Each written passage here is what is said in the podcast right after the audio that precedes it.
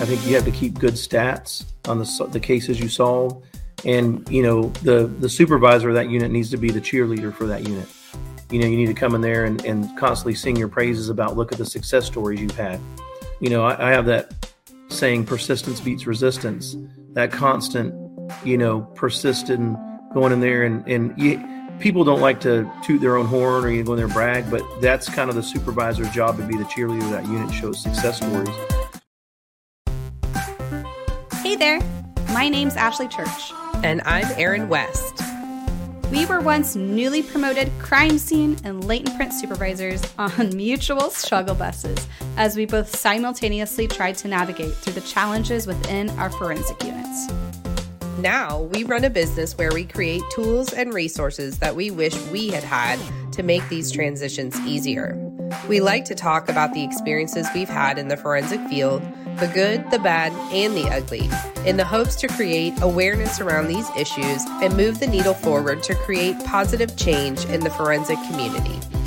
So, if you're a forensic professional, regardless of your years of experience, who's not afraid to dive into real, raw, and sometimes uncomfortable topics, you're in the right place.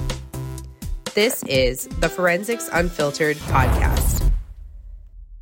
This is the second bonus episode featuring another guest interview from our virtual summit.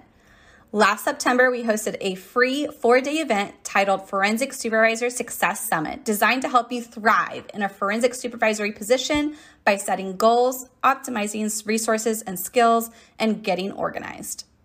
768 registrants from 38 states and 14 countries were able to learn from 28 speakers and listen to 32 presentations.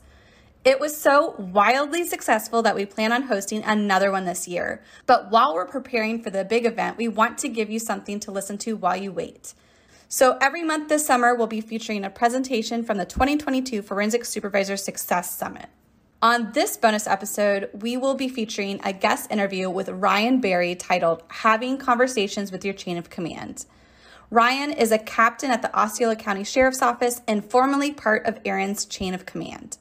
And if you love this episode, we know you will love the other presentations too. The presentations featured on Forensics Unfiltered make up only 15% of the entire summit. You can get instant access to replays for all 32 presentations in the All Access Pass on gapscience.teachable.com. We'll be sure to include all the links in the show notes, but again, you can go to gapscience.teachable.com and click on the All Access Pass. Sit back, relax, and enjoy.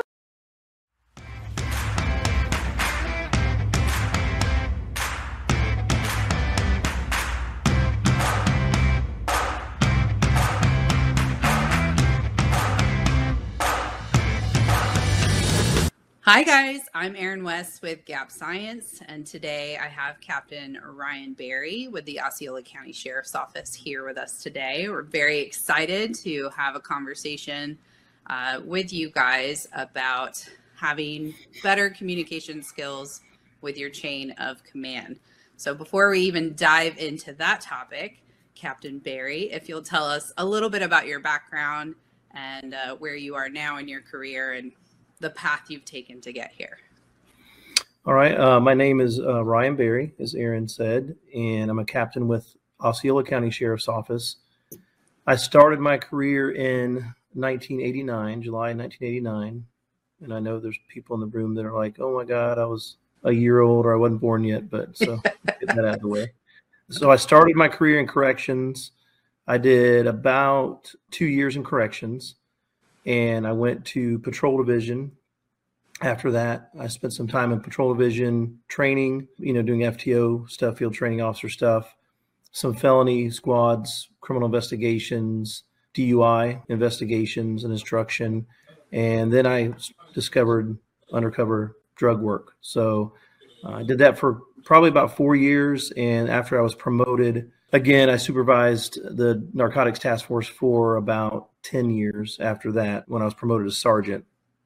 After that, I also, uh, or pri- actually prior to the drug unit, I did some supervision in the FTO squad and tourism policing unit. So that was like a investigative unit as well in our tourism area. And then I was promoted to lieutenant and did some time as a watch commander on the road. After that, I went to our intel and crime analysis section, and I was I did about six years there, and I was promoted uh, out of there as a captain in the criminal investigation section. Yeah, and that's where you currently are, right? That's where I currently am. Yes, ma'am. Yeah. So, and he has been a captain over both the road and criminal investigations, and that was how we met. Obviously, uh, right. the captain is my direct supervisor, and I believe, if I'm correct, that when you became the CID captain, was that the first time that the forensic divisions fell under your purview? Yes. So one of the things we did when I took over criminal investigations, we looked at trying to pull some of those units back under CID. So I have all the property crimes, robbery, tourism policing unit, intel, violent crimes, special victims unit, persons unit. So the special victims covers like our sex crimes, child crimes, um, and intel and crime analysis. And we pulled forensics under that umbrella because we work so closely, obviously, with forensics, latents, um, and now evidence. But mainly, you know, there's so many of those investigative units that rely heavily on forensics and latents to make solid cases. So it just made sense to pull everybody under the same umbrella. Um, and I think we communicate a lot better because of that as, as a group, yeah. you know, when it comes to the cases. I would agree. We're we're thrilled to be part of the criminal investigations division. Yes. I think there's a, a lot of departments out there that are still housing forensics under like the records division. Some of you guys watching that this now, that might be the case. But I do think it improves the communication between the investigative units to have it all be under one umbrella for sure. So Yes. So we have our forensic latent print and evidence unit are all civilian and all female. And we're very expensive. We're expensive units. So yes, when, that you are. yes. So when we fell under your purview and you first started supervising the forensic units, was there anything that you were surprised to learn about the forensic units right out the gate? Yeah, you know, one of the things that I was surprised to learn about forensics was how I mean, one of them was the cost, obviously, right? It was, you know, you look at the cost of some of the things you guys have, and it was, it was, you know, there's sticker shock for sure. I, I kind of understood some of that because when I was in the drug unit, I had our lab unit as well, our clan lab unit. So as part of that, I learned a lot about that kind of stuff, and I understood why some of that stuff was so expensive.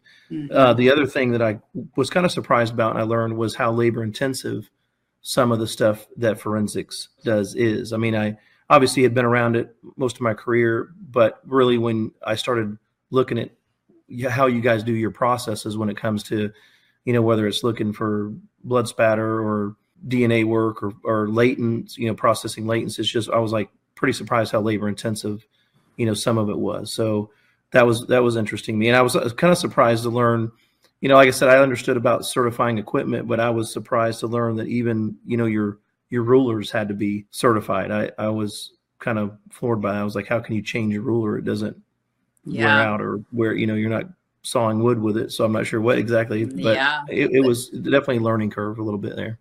There's a lot of expense attached to that too. Like even our, you know, calibrating our Faro instruments once a year. Right. I mean, that costs like eight thousand dollars and i think i think there's a lot of departments that probably don't get those calibrations done because they don't really understand the value of spending that kind of money to make sure the instruments are working properly every year but yes right i would definitely agree with that so i think a lot of supervisors do have that challenge of trying to get the equipment and the supplies that they need for the forensic unit knowing that those things are expensive sending that stuff up the chain and having it be declined because there are other areas of the agency where funding is seen as more necessary. So, do you have any suggestions for the forensic supervisors out there for getting those kinds of budgetary requests through their chain of command, helping them understand the need for those types of items for their unit? Yeah, I, I think for me, I think, and you know, this goes to your credit a lot is just educating the super whoever's the supervisor to under to make them understand why it's important. You know, we you can you pull out all these gadgets at a crime scene, and a lot of the sworn guys are just looking at them, and they you know, unless they have a direct attachment to that case, you know, the detective that's working a homicide or, you know, robbery guy, they, they may or may not understand, but they usually do. But I think it's really, you know, the further you get away from that guy or girl who's working a scene or working the, the case, sometimes the further removed we get, you know, when we're thinking about other things. But I really think for me, it was important to understand why things were the way they were and how important they were. I think it's just, really trying to take time to educate, you know, and that's going to be incumbent on this on the civilian supervisor who's over that unit to try to continually educate the supervision above them if if it's sworn and they don't understand it why it's so important you know all the way from the scene to court you know mm-hmm. um, i think it's just important to educate as much as you can yeah and i think one of the things that i try to do or i've learned over the years is the value of attaching the need to the agency's need and not Correct. necessarily just my unit's need. So the value for the agency as a whole. Um, do you think if that's an easier sell for you to the higher ups above you if you can attach the need to the agency versus just the unit's need?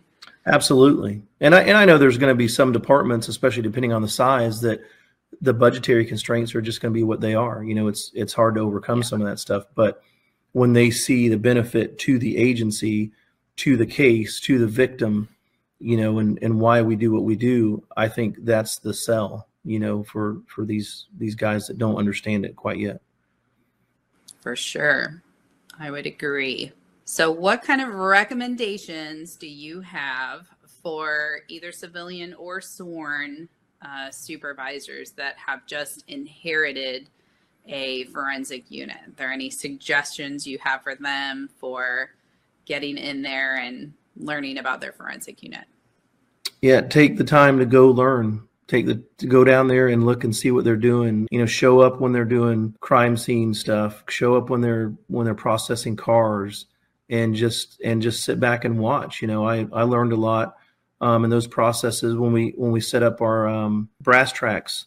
And you know we set up our I, I, learned a lot about we set up our conics you know so we could shoot with the snail trap and and all that mm-hmm. stuff. And i learned more and more and more. And it was just really taking the time you know carving out a couple hours a day and go down there and and see what's going on and and ask questions and and learn about it. I think that's very important um yeah. for you to, to do that. Yeah somebody taking over that's new i think we you had mentioned this the other day with our intel unit how having solid knowledge about how the intel unit could be utilized has helped investigations.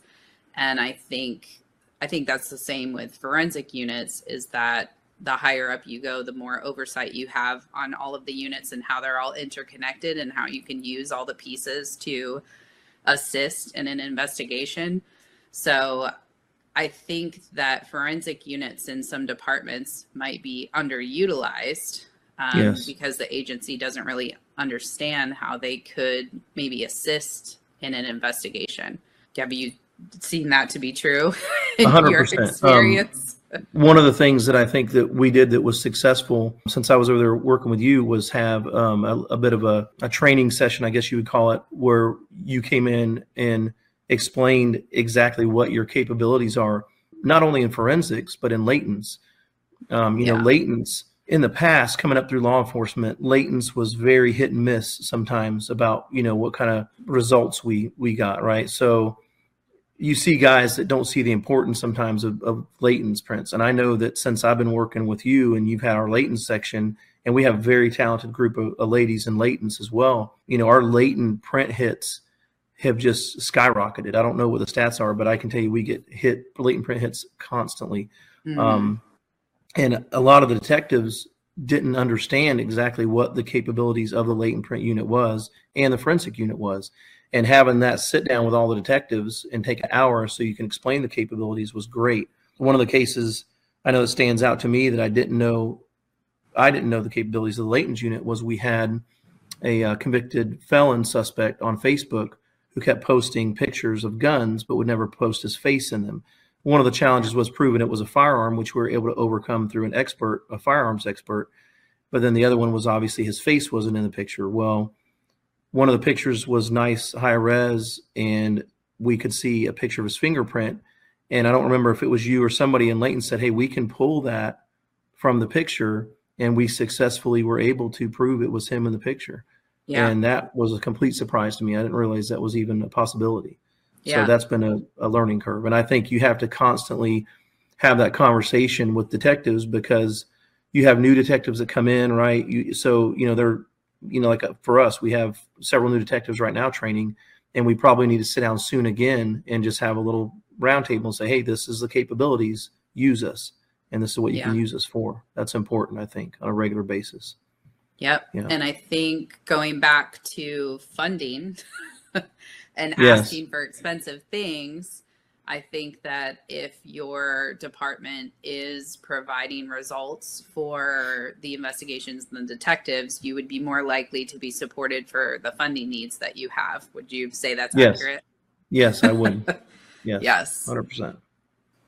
And sometimes that just takes a time investment, you know, to get your forensic units up to the point where they are truly contributing and detectives really feel like there's value for you to, you know, be able to get the supplies that you need. So, Yes, it's a lot to bite off. You know, when we, I mean, just in the last year and a half, we've invested a lot of money, I think, into latents and forensics both. You know, bringing the the NIBIN in there, bringing our own AFIS system in, you know, things like that. But it's definitely an investment into. I mean, let's face it the the way technology grows is is you know it's constantly evolving, right? And forensics and latents have evolved with the rest of the stuff, and along with digital forensics. I mean, if you're not investing in that in the future, you're you're going to be behind the eight ball for sure in law enforcement.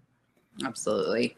So, another thing that comes up in our trainings a lot is our forensic training programs, the length of them, and uh, a lot of departments wanting to push people through the training programs quicker. So, there's a body out there on call, and we're filling those holes and getting the casework done in a in a quicker manner.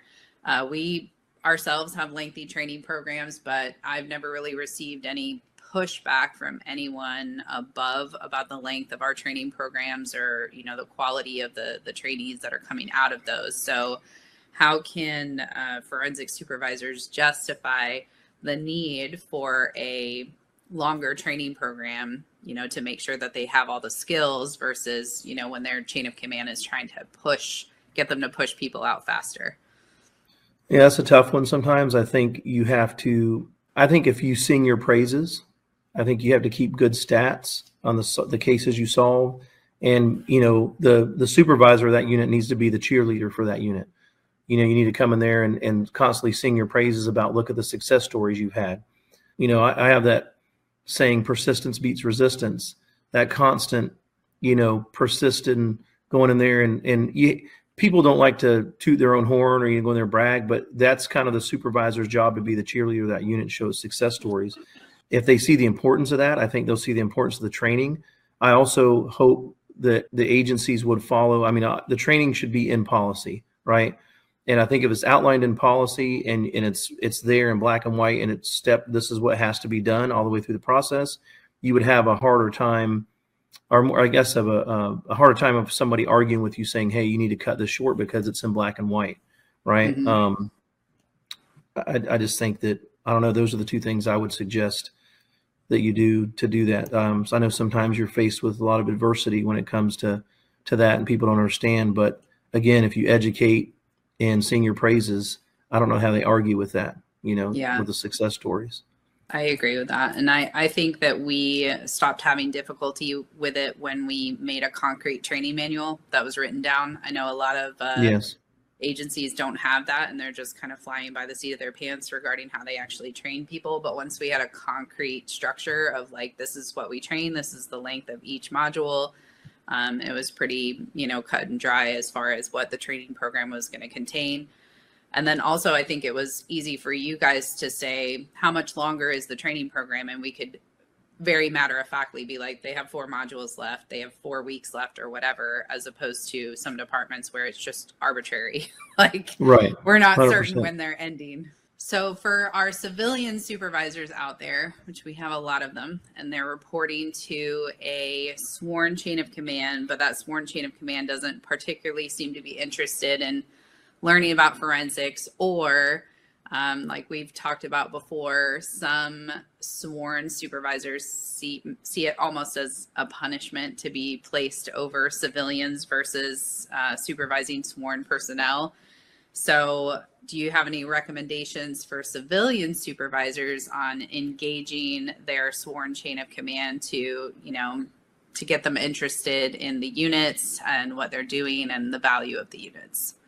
That's probably the toughest one of this whole, the toughest question this whole session. Um, I can tell you that again, persistence beats resistance in my career. You know, you, it's, I would imagine if you're facing somebody who doesn't get the value of that and who's pushing back on you or doesn't really, you know, see what you're trying to do or is not happy because they're you know supervising. And even in sworn you know law enforcement's kind of we're we're real bad sometimes about eating our own.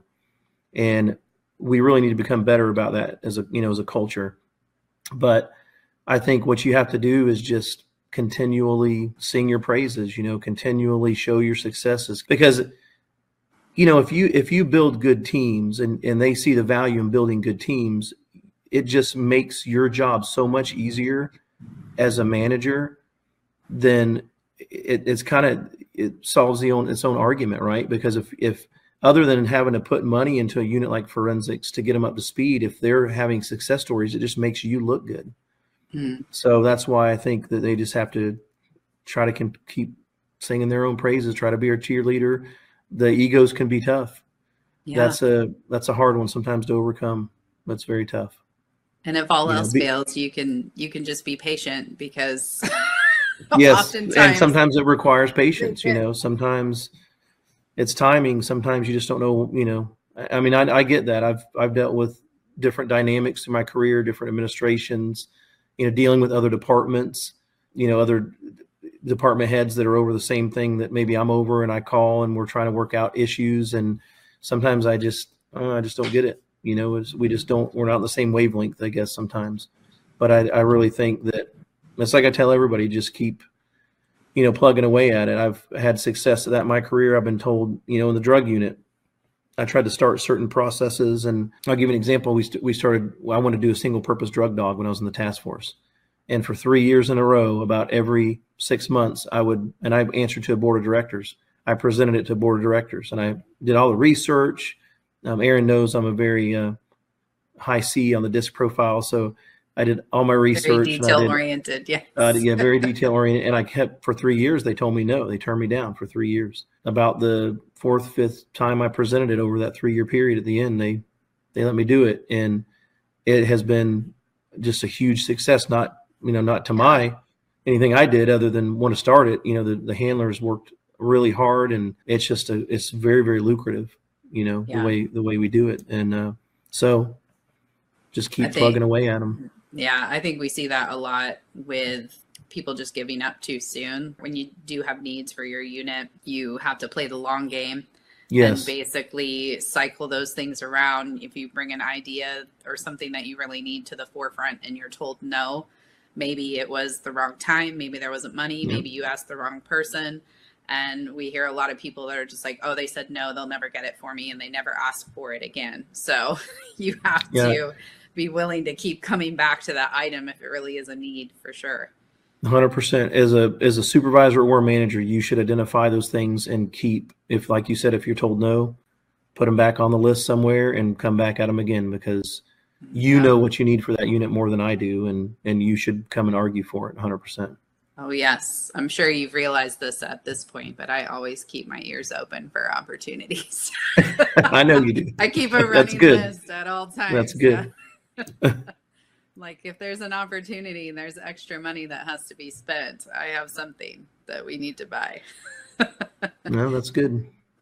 A last question here. So we have a lot of in in the training classes, a lot of the civilian sworn dichotomy comes up do you have any suggestions for our civilian supervisors out there for just earning, being able to earn the respect of their sworn counterparts more quickly?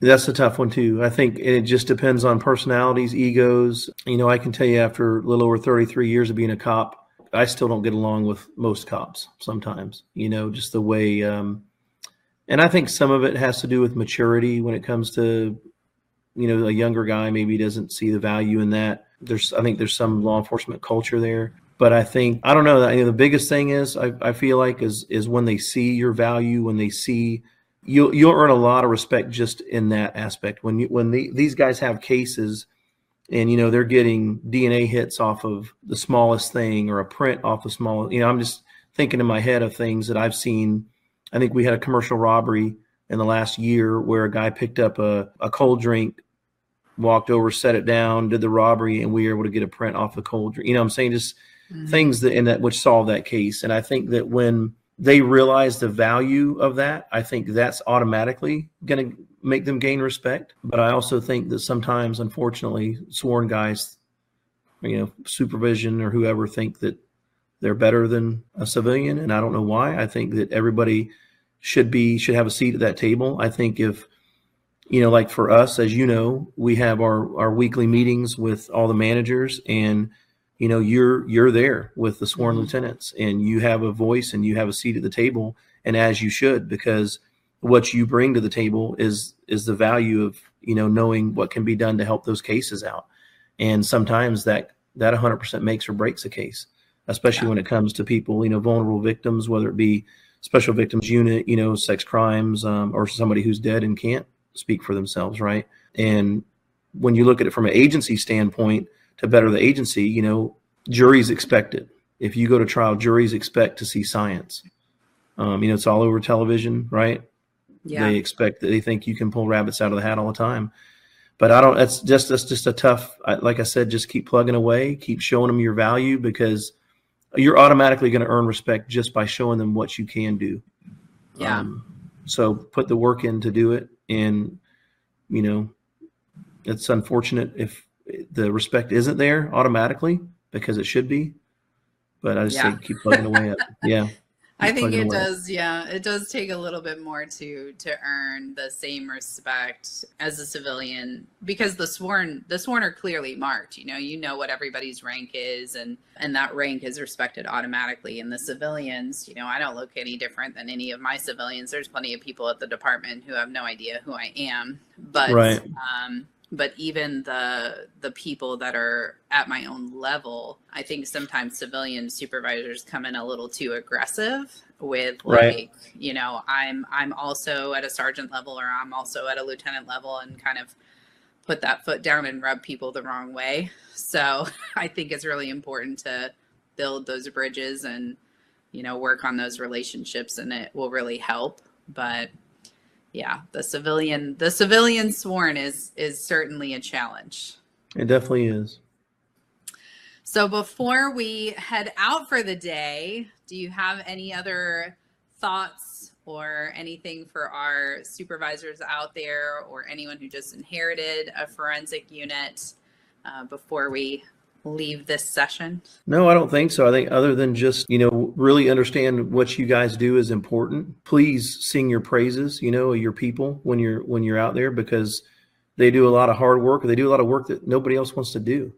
Mm-hmm. Um, you know, when you see, you know, and I've seen it multiple times in my career, us digging through, you know, decomposing Disgusting body parts things. or yeah. yeah just i mean just horrific conditions you know and and these girls and guys will get out there and do that and it's important to do it right so just support them you know if your departments don't have some kind of crisis unit or some kind of unit like that to help you know we've started trying to plug in as you know our staff counselor into more debriefs when it comes to that. Thing i've been at several myself critical incident debriefs with some of your folks from forensics. Mm-hmm. and and you know you don't see a lot of the forensics girls, at least our forensic girls, they they come off as as hard and callous as a lot of law enforcement does, and you know you'll talk about crazy things, decomp or whatever, and but in those debriefs you can see the scars that that makes, right? Yeah. So regardless if we joke it off or not, and we do, it it definitely makes scars. So be there to support your people and pay attention to that. I think that's important as a supervisor and hopefully your department has some is plugged in somewhere where they can do some critical incident debriefs because that's that's necessary and it's it's important for the longevity of your people in those units too. Yeah. So that's I a agree. that's a suggestion I would definitely make. I know that's kind of off topic of this today, but the the last debrief we had on one of our last homicides, that was the first one that I went to for that. And I'm definitely that type of person that's like, I don't, I don't want to talk about my feelings. Like, Sure. I'm just gonna Same shove way. them down. Yeah, I'm just gonna shove them Yeah. down, and I'll be fine. I don't want to talk about it in a group of people. But I actually did enjoy the debrief. So, and and I was surprised by that as well because we do that in law enforcement and forensics. We crack a lot of jokes. We have a mm-hmm. hard shell. We know we're out there. We have to do our job, and there was there was a lot of soft things shared in there. So, but it was uh it was good. So I would definitely recommend that as well. I think that's very helpful for for your people for sure. Yeah. So, all right. Well, thank you guys so much for joining us today. If you'd like to reach out to Captain Ryan Berry with any of your questions or any suggestions from him, his email will be on the screen. We really hope that you guys enjoy the rest of the Forensic Supervisor Summit, and we will see you soon. Bye. Thank you.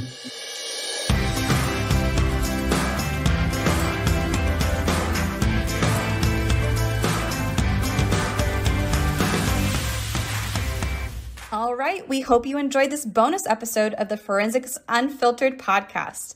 Just a reminder if you want instant access to this guest interview and over 30 more presentations like it, get the all access pass at gapscience.teachable.com. The link is waiting for you in the show notes. Thank you so much for being here and listening to Forensics Unfiltered. If you liked this episode, would you do us a favor and leave a review letting us know specifically what you liked about this topic?